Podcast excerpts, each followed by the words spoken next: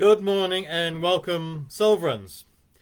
Uh, first, I have an apology because yesterday I said that the talk was going to be a very short one. However, the astute and very awake Lynn from Northland pointed out that it was actually the longest one I'd ever done 18 minutes or something, I think. That had not been intentional. and so, anyway, this one is going to be a short one. I promise. Because it is about one word. So Evie from over in Dubai asked me what a Soulvereign is. Well, a Soulvereign is a word that I made up a, a year or so ago, and it's made up from two words. Firstly, from soul, and secondly, from sovereign. And it's recognition that we are those two things. Firstly, we are soul, because that comes first. We are part of the oneness. We are of the oneness, if you like. We are in the wave.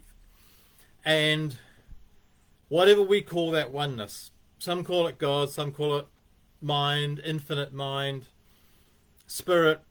There's there's probably a hundred words for it.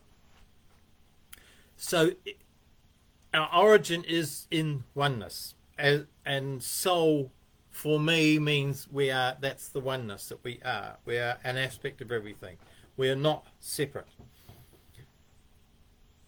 And then like the course of miracles says we are part of the mind of god. That's the terminology that the course uses. And we don't get hooked up on terminology. And then what happens is we go let's see what the opposite is. Let's just have a play with separation. And so that's what we do. We splinter off, we separate off from oneness. And that's how we've come to create these skin cloaks, these bodies, these experiences that my work, my life is separate from yours or separate from everybody else's. And my body is separate from yours. And I can think different thoughts from you and we all have different experiences. And we have different choices. And so the sovereign is a recognition that we are separate beings and that we are sovereign unto ourselves. And it's important to remember that because we are in charge of this body slash life. It is nobody else's and we can choose to go along with others, but we can choose not to as well. And there's many people wanting us to obey the rules, follow the the narrative, the dictate. We are sovereign.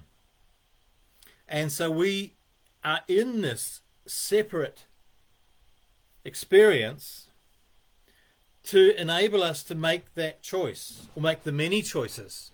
Do we join with this? Do we join with that? Do we not join? Do we obey? Do we not obey? If that's the words that are thrown at us. um, I have always had trouble obeying and purposely disobeyed. And I could tell some stories, but I won't because I promised that it would be a short one. So, short that it's going to be, I must stop now. And so, just to summarize, a Soulvereign is a soul that is separated into sovereignty, and we'll go back to, to, to unity.